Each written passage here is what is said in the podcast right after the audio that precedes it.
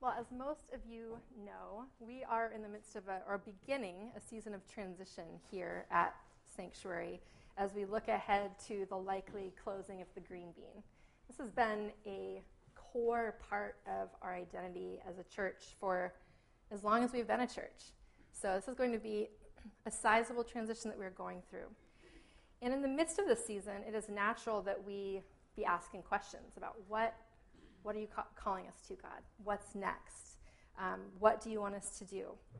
And so, as we were thinking about this fall and knowing that these conversations were going to be coming, um, Mark decided that taking some time looking at the early church would be helpful for us um, because there are a lot of things that we can learn from the early church, who, like us, um, was a community without a building um, who was a minority voice in a much different culture that they lived in, um, and who were experiencing a lot of different pressures from the outside.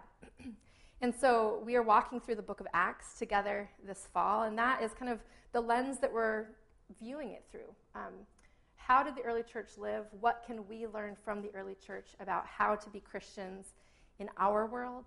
Um, and so that we can be kind of reflecting on this question of, Lord, what are you calling us to? As a community in this next season. So, last week we were in the beginning of Acts chapter 2, and Randy was looking with us at the story of Pentecost. So, this is the coming of the Holy Spirit on the disciples. Um, and Randy asked the question, uh, he asked us to imagine that we had the same thing happen to us, that the Holy Spirit were to descend on us in all of its power. And he asked, what would that be like? That's a great exercise. And the, question, the thing that immediately popped into my mind was, but Randy, that has happened. That is happening. We have the power of the Holy Spirit. And of course, I mean, that's where he was going.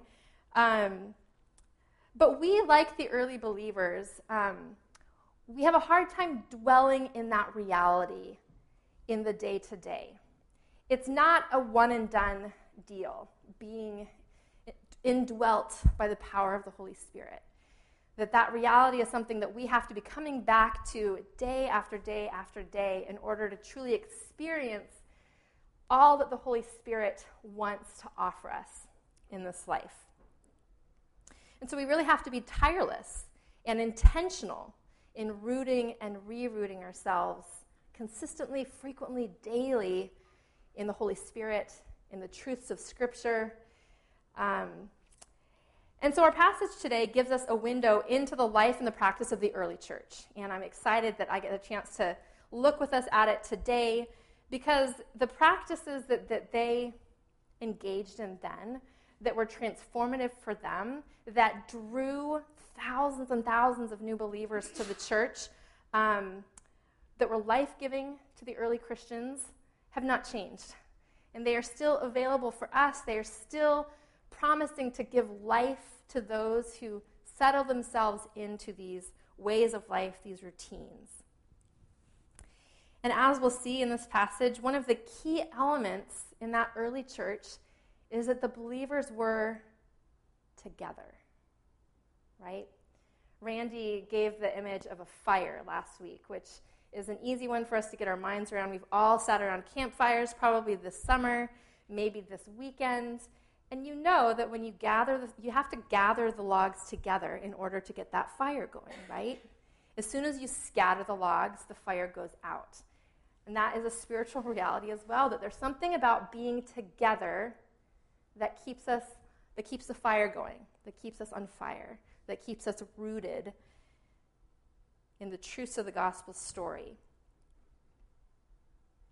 So, we're going to pick up in Acts chapter 2, just a little bit after where Randy was looking with us. And, and what we have skipped over, which is a bummer because it's beautiful, um, is a really powerful sermon that Peter gives to all of the folks from around the world who have gathered in Jerusalem for Pentecost. And who, they're looking at the disciples who have just received the Holy Spirit, who are talking in all these different languages, and they think, man, I think you guys are drunk. Something is going on. And Peter then begins to address them and explain what is going on. And it is this powerful, compelling kind of walk through history to help these people see that Christ, whom you have just crucified, is the Messiah who has come to save you. Repent. And thousands of people repent in that moment. And the first thing they ask is, What do we do now? What shall we do? So that is the question that is immediately preceding these verses that we're going to look at. I'm going to pick up reading in verse 42. Let me just flip my notes here.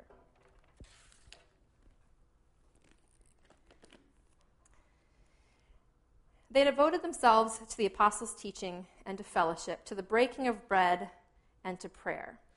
One more thing 3,000 people came to faith as a result of this sermon that Peter just gave. So they have just grown um, from an intimate community of 120, 120 to 3,000.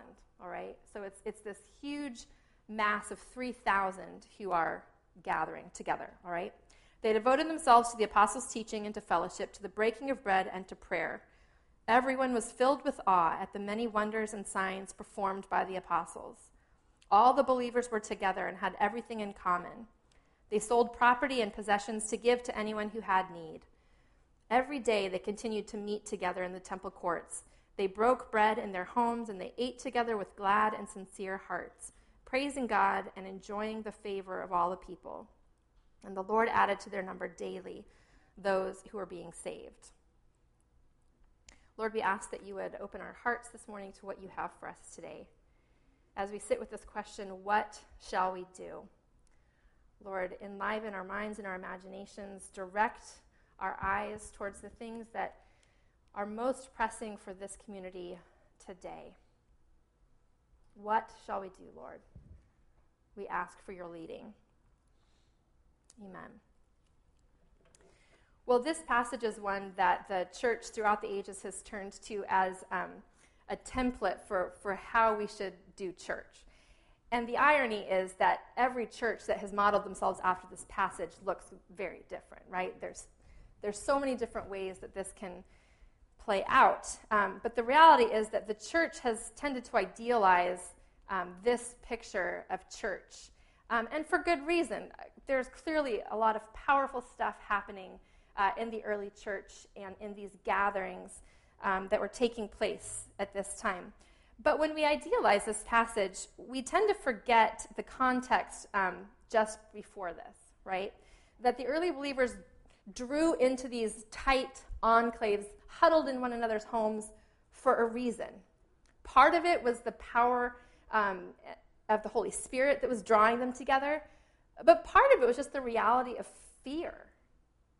Think back over what the early church has just experienced. This um, incident of Pentecost happened 50 days after the Passover. So we are less than two months after Jesus was arrested, betrayed by one of the inner circle, crucified, rose from the dead. I mean, talk about emotional swings, right? And then they've just watched him be raised up into heaven, and they are left their families, their friends, the religious leaders that have been their mentors throughout most of their lives are suddenly not to be trusted. These are the people who are looking askance at the early believers now who have just crucified their leader. There is a lot of reason to fear in these early believers. And so, for this reason, as well as others, the early believers come together, they huddle for safety, for security. Now, the blessing and the curse of the reformed worldview is that we tend to look at the world that we are a part of uh, through rose colored glasses often. That we believe that God is active and alive and at work throughout all of creation, and that everything that is good in the world around us is a result of the Spirit of the Lord at work. And so we can go out into the city of Seattle and we can enjoy it. And we love it. And we embrace culture because God is at work in it. And all of this is true. Seattle is an amazing city. I was reading in the paper this week that we are the third highest city in the country now for people making over $200,000 uh, as a family unit. People are flooding here because of the opportunities uh, to advance in career because of all of the new development that's happening, you pick a neighborhood and there are amazing restaurants and cafes and bars and There's amazing music going on all over the city. We have sports teams that, I don't know, are they doing well, Mark? Dad? I don't know. I, we have sports teams, right? People go to them. we watch them. I don't. I go and crochet while my family watches sports. This city has a lot to offer, a lot that is good. And I love that one of the defining qualities of our community, of the Reformed tradition, is that we can find the beauty in all of it. However, there is also a dark side to the world that we live in. And we experience this as well. Read the newspaper, um, but we, we experience it on a much more personal level as well if we take a moment to reflect on what our engagement with all of these good things is doing to us. We are too busy. We're too busy. Trying to schedule something with someone should not require a spreadsheet. And it does. We're too busy. We're running from thing to thing. We're frantic. And we wonder, why am I feeling anxious? Why am I depressed? The world around us is too loud. Every second of every day, there is input coming at us from every direction. And if it's not coming at us, then we put in our earbuds and we find our favorite podcast, or we surf on our phone and we read the news headlines.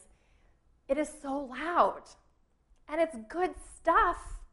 And yet, all of that stuff puts us in a place where we are never able to connect with the one who created us, to hear that still, quiet voice that has something to say.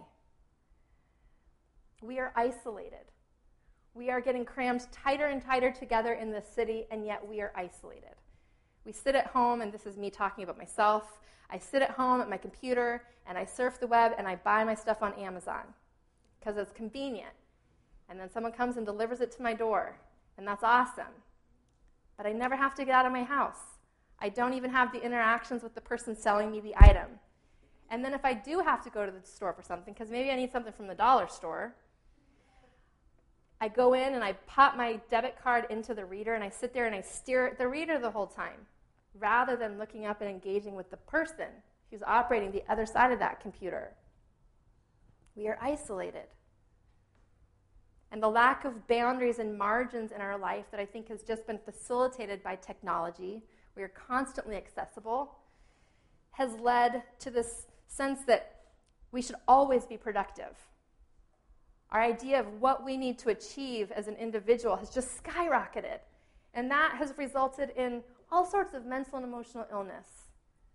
We go to whatever our quick fix is, whether it's food or pornography or you name your vice. This world is a, is a beautiful world, and yet it brings us to really bad places. It's killing us.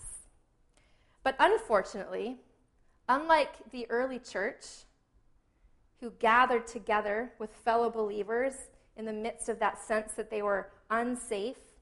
Our tendency, in the face of the challenges of life, in the face of stress, in the face of too many good things, is to jettison the church, to not carve out time for worship. And I'm totally preaching the choir here. You guys are here. Yay! We don't carve out time for the midweek gatherings, the touch points that keep us connected in the truth of the story that is ultimate truth. We don't take time in our own time for rhythms and rituals that will feed our souls, that will remind us of who we are and whose we are. Where's your Bible? Do you even know? When was the last time that you sat and took even five minutes to be quiet? Our culture does not encourage us to do these things. And the result is that we end up disconnected and lonelier and busier than ever. And then we wonder why our faith is lukewarm. Well, the story of the early church offers us a better way. It suggests that Christian community that gathering together with other believers consistently, participating in spiritually formative routines, not just, you know, going to the Y or whatever your physical fitness routine is, but spiritually formative routines, doing these things is not optional, but that these things are critical to our health. We tend to focus on physical elements, mental elements, at the expense of spiritual well being. We know that our habits and our routines shape us, right? Going to the gym, not getting enough sleep, getting enough sleep, prioritizing worship, prioritizing community, prioritizing time in the Word, eating well, practicing an instrument, all of these things, when they become routine, when they become habit, shape us. They make us into a different person. And just as we are shaped physically and mentally and emotionally by our actions, by our habits, our spirits are also shaped either by the routines that we put in place or by the liturgies that our world puts in place. In verse 42, Luke says that they devoted themselves to the apostles' teaching, to fellowship, to the breaking of bread, and to prayer. And then a few verses later, it says that they gathered together daily in the temple courts for worship. So they devoted themselves to teaching. They were consistently looking at the truest of stories reminding themselves of the story that their stories fit into. The story of the Roman occupation is not the truest story. The story that God has come to conquer sin and death, and that because of that they are saved. That is the true story. They devoted themselves to teaching around that story consistently, frequently, daily. They devoted themselves to fellowship now, most churches have fellowship halls, right? We don't have a fellowship hall, but pretend like the lobby is our fellowship hall. And so we think, oh, fellowship. I go and I have a cup of coffee, I eat a brownie, and I chit chat with people in the lobby for 10 minutes before I head home. Well, that is so far away from what fellowship truly is intended to be. Fellowship should be much more than simply getting together and drinking beer together or your beverage of choice. Fellowship is friendships that have Christ at the center. It's gathering together and digging down beneath the surface of what you're doing to how are you doing? How is your soul? It's friendships that focus on encouraging one another, not just in life, but in faith, because they're not disconnected. They devoted themselves to breaking of bread. That means communion. When the believers in the early church gathered, they would celebrate communion as a reminder of, of Christ and his work on their behalf. But they also, every time they gathered, shared a meal together. And we know there's something that happens at a dinner table that is meaningful, that is special. That was a part of their rhythm. Prayer was a part of their rhythm, of their times together. And worship. Every day, it says, they gathered in the temple courts. Now, that would exhaust me, so let's not do that every day. But it was a part of their rhythm. I came across a quote by G.K. Chesterton this week that says The more I considered Christianity, the more I found that while it had established a rule and order, the chief aim of that order was to give room for good things to run wild. I liked that. We tend to think about these spiritual practices, these disciplines, as rigid and, and uncomfortable, and I just kind of want to bust out of them. But the purpose behind these disciplines is to open the door into a space where we have freedom to run wild with God in good places, in green pastures. So these practices were vital because it was these practices that kept their faith alive, that kept that faith, that fire hot. And then in verse 7, Luke says that as a result of this way of life, and despite the hardships that the early church was experiencing, the Lord added to their number daily those who were being saved. So the huge flood of believers that we read about in Acts 2 that are flooding into the church was due in equal parts to the word proclaimed, to Peter's preaching and the other apostles' preaching, but also just to simply people witnessing the type of community that is happening when these thousand believers are gathering together.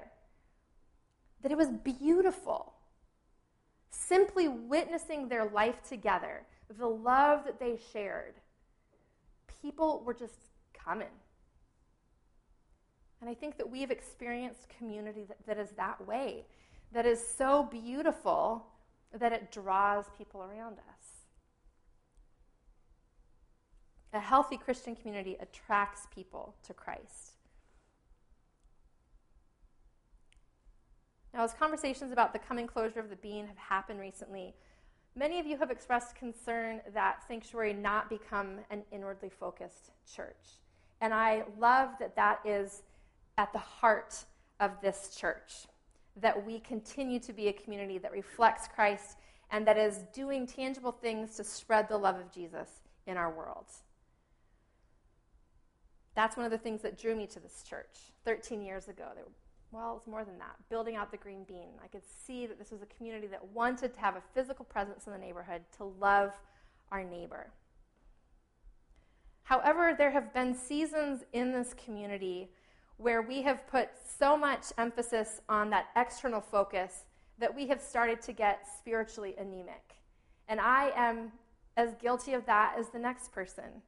As we were rebuilding the green bean after the fire, my role was discipleship, and yet I was spending all of my energy reopening the green bean. And it's a good thing, and I'm so glad that we did it. But as a result of that, I wasn't putting enough time into nurturing the spiritual life of this community. And I think that we became anemic. And I know in myself that I have this tendency to swing like a pendulum. It's easier to be one or the other, to either be the social justice activist, like saving the world, or to be the spiritual director. I think I've said that. Maybe I said it up here. I kind of I swing. I want to be all one or all the other, and I can be passionate in either area. But I think that a healthy church is a church that continues to hold both of those relentlessly, and who refuses to let go of going deep in their faith, while also going deep in our care and our engagement with the world. There are a lot of nonprofits in this city who are doing amazing work, providing services for people that need them. The unique thing about the church in that equation is that we offer Jesus, that we bring Jesus into all of those spaces. Christ's love, Christ's heart for justice, Christ's compassion, Christ's forgiveness, and so this means that first and foremost, as believers, we have to be rooting ourselves in Jesus. And that if we are not firmly rooted there and consistently feeding that relationship, anything that we do then is coming from the wrong place. I have been in that space. I click into the social justice piece of me and, and I'm just off on that. And I run on summer's energy for a while, and then my energy's gone, and I realize, crap, I'm done, and there's still so much more that needs to be done. And shoot, I could have, I could have done things in the right order and made such a bigger impact. We have been in a forever, never-ending conversation with council about our mission and vision statement as sanctuary, um, and we are we are in it yet again. And this is Mark's language, and I'm just going to throw it out there. Um, so we've been trying to sit with who are we as a church and what is God calling us to in this next season? And as we look at children's ministry or the Green Bean or the preschool, uh, people keep coming back to us from all of these different kind of teams that are looking at these different parts. And well, if you could tell us what the mission of the church is, we could sure make sure that we were doing the right thing in all these areas. And yes, we know that. And so we want to put some fresh language around the mission. What's the mission of Sanctuary? So, the current language that we're kind of sitting with is rooted in Christ for the flourishing of neighbor. Rooted in Christ for the flourishing of neighbor. I'm going to care for my relationship for Jesus first, and I'm doing it so that my neighbor can flourish. I'm not going to let go of those. We got to hold them both. And everything that we do as a church community needs to be judged by how it furthers that two part calling. How does this help me love God better and love my neighbor better? Rooted in Christ for the flourishing of neighbor. We want Sanctuary to be a community that is going deep in both of those areas. But in order to be a catalyst for the flourishing in our world, we have to be flourishing first, right? If we are not first flourishing and flourishing because of our rootedness in Christ, then we have nothing to offer when we go out into our various places throughout the week. And flourishing is not going to happen unless we are intentional. Intentional, intentional, intentional about embracing spiritual rhythms, spiritual practices, spiritual disciplines that counteract the unhealthy elements of this world that we live in. There's a little book that I love um, by Max Lucado called You Are Special. And it's about a bunch of little wooden people. And I've talked about it before.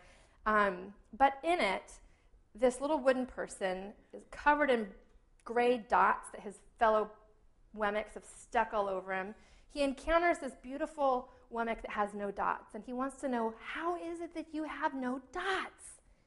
She's like, I go see Eli the woodcarver every day. Well, Punchinello doesn't get that. She's like, Just go see Eli. And so Eli begins to go to the woodcarver each and every day. And he sits there, and the woodcarver simply says, You're special because I made you, and I don't make mistakes. And Punchinello's like, Well, I don't get that. And Eli's like, Just come back tomorrow. And Punchinello walks out the door, and one of those gray dots falls on the floor. We are like Punchinello. We need daily connection with the one who made us to remind us, You are special because I made you and I don't make mistakes. We need that daily interaction to confront and counteract all of the negative impacts of this world that we live in. What does that look like for you? If you're like me, there were certain practices that you grew up thinking of, and maybe those feel like not the right fit for you. Make it your own. Make it your own. Mark recently decided that one thing we were going to do as a family was that we were going to light a candle at dinner with the kids and to just simply articulate this candle reminds us that even though we cannot see him, God is with us always. I love that. So simple. But the kids look forward to it now, and they know what we say when we light it. That is getting ingrained in their brains.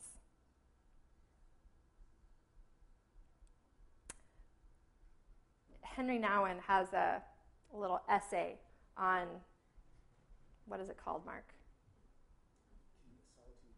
Solitude Community Ministry. Anyway, in it, he makes the comment that our brains are like banana trees full of monkeys jumping around. And it's true, right? And everyone's always trying to stick their monkeys in your tree. that is true if we never take the time intentionally to be quiet, those monkeys never shut up. I have been that banana tree with the monkeys jumping around the last three weeks with my kids back in school. For the first time in a very long time, I have some hours that no one is telling me what to do. Well, the first two weeks of that, I was running on overdrive. So much I had to get done, right? All my to-do list, things I had to get done. And I got to the end of the day and like my head is buzzing and my heart is buzzing and I've been drinking caffeine all day and I just was like, blah! So finally, this week on Tuesday, I, I don't know what day it was, one day, my kids left and I was like, screw the to-do list, man. I sat down on my orange chair, I lit a candle, and I set a timer for 15 minutes, and I just sat there. And it finished, and I was like, I'm not done yet. And I set it for 15 more minutes. 30 minutes, right? You're like, wow, what a luxury. I don't have 30 minutes. Yes, you do. It transformed my week. Half an hour, the beginning of the week. Quiet. Why? Did I hear any profound voices? No. But something in that time reoriented me. Because I was with God. I wasted a little bit of time with God. Those monkeys quieted down. And I realized that there was a whole bunch of stuff that really didn't matter so much. I said, You do not matter as much as this matters. We need that, you guys.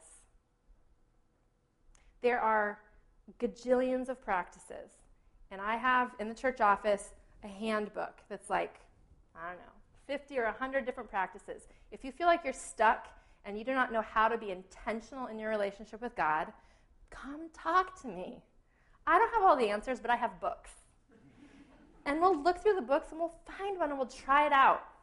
And you might be surprised how it impacts you. Now, the early believers in this story are not going off into the little private prayer closet and having their spiritual moment with Jesus, right?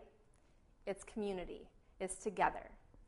That is not a culturally normal thing here in Seattle for us today. We like being able to go off in our little private closet with Jesus, and that is okay. But you set that as a goal and try to do it by yourself, and how long is it going to last? Until the first time your phone rings, until the first time your mind wanders, and you're off doing that other thing, and it's like, oh, well, so much for that. That is why we gather together in community, you guys. Because we, our minds, are banana trees with monkeys jumping up and down. And we get distracted by those monkeys really easily. we need each other to help draw us back to the true story that is the ultimate true story to remind us that you are special because God makes you and He doesn't make mistakes. Turn off your phone. Come sit with me. Let's read the Bible for a minute. Let's remind ourselves why we are doing all the things that we are doing. That's why we have community. That's why we come here on Sunday mornings. I hope you were listening to the songs that we sang this morning because it is truth being pounded into your head.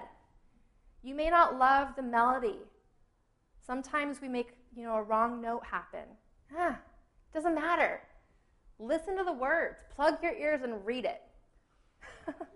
we come here to have a different narrative blasted into our brains for a few minutes a week. And once a week is not enough.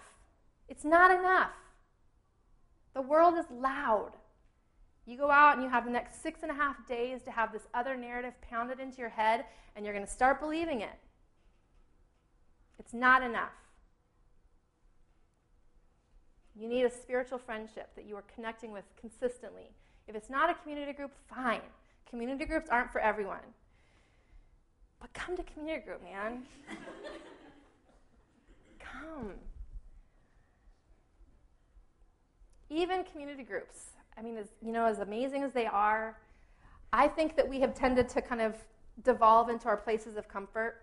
And I want to tell you that this year, I want to be intentional about re imbuing them with some of the goals that we had initially set in place for them because I want them to be places where we are practicing these transformative spiritual practices together, where we are asking real questions, where we are truly asking, How are you doing?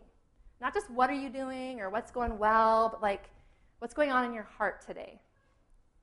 I want community groups to be like that, and I believe that they can be if you come and if you are real with who you are and with what you're struggling with. This is not a place to be all put together and perfect. It's a place to be real and to be encouraged by one another. Man, my, my notes are gone. But I am going to tell you this story. Henri Nouwen heard this story from a friend. Once there was a little river and the little river decided, I want to be a big river. And so it worked hard, but then one day it encountered a big rock. It's like, that's okay, the little river said. I am going to get around that rock. And it pushed and it pushed and it worked, and eventually it got around that rock. But then soon the river faced a mountain. But the river kept pushing and pushing, and eventually the river made a canyon and it carved away through those mountains. And then Growing River said, I can do it. I am not going to let anything stop me. Now the river, a big, powerful river, came to the edge of an enormous desert with the sun beating down. And the river said, I'm going through that desert. But the hot sand soon began to soak up that river until that big river was nothing but a muddy puddle. But then the river heard a voice from above that said, Just surrender. Let me lift you up. Let me take over. And the river said, Here I am. And so the sun lifted that river, made that river into a huge cloud, and it carried that river right over the desert. And then it let that cloud rain down on the fields on the far side, and those fields became fruitful and rich. There is a moment in life when we stand before the desert and we want to do it ourselves. But here is the voice that comes that says, Let go, surrender. Trust me. Give yourself to me, and I will make you fruitful. This is a community that cares deeply about justice. And the leaders of this community hear that cry. And we're going to continue figuring out ways for us to do that. However, unless we are first rooted in Christ, until we fully surrender to Him, our efforts are going to be limited. We will quickly reach the end of ourselves. And so, as we move forward to imagine how God wants to use us to love our neighbor in this coming season, let's also be tireless in our pursuit of going deep in Christ and surrendering to Him. Amen? Amen.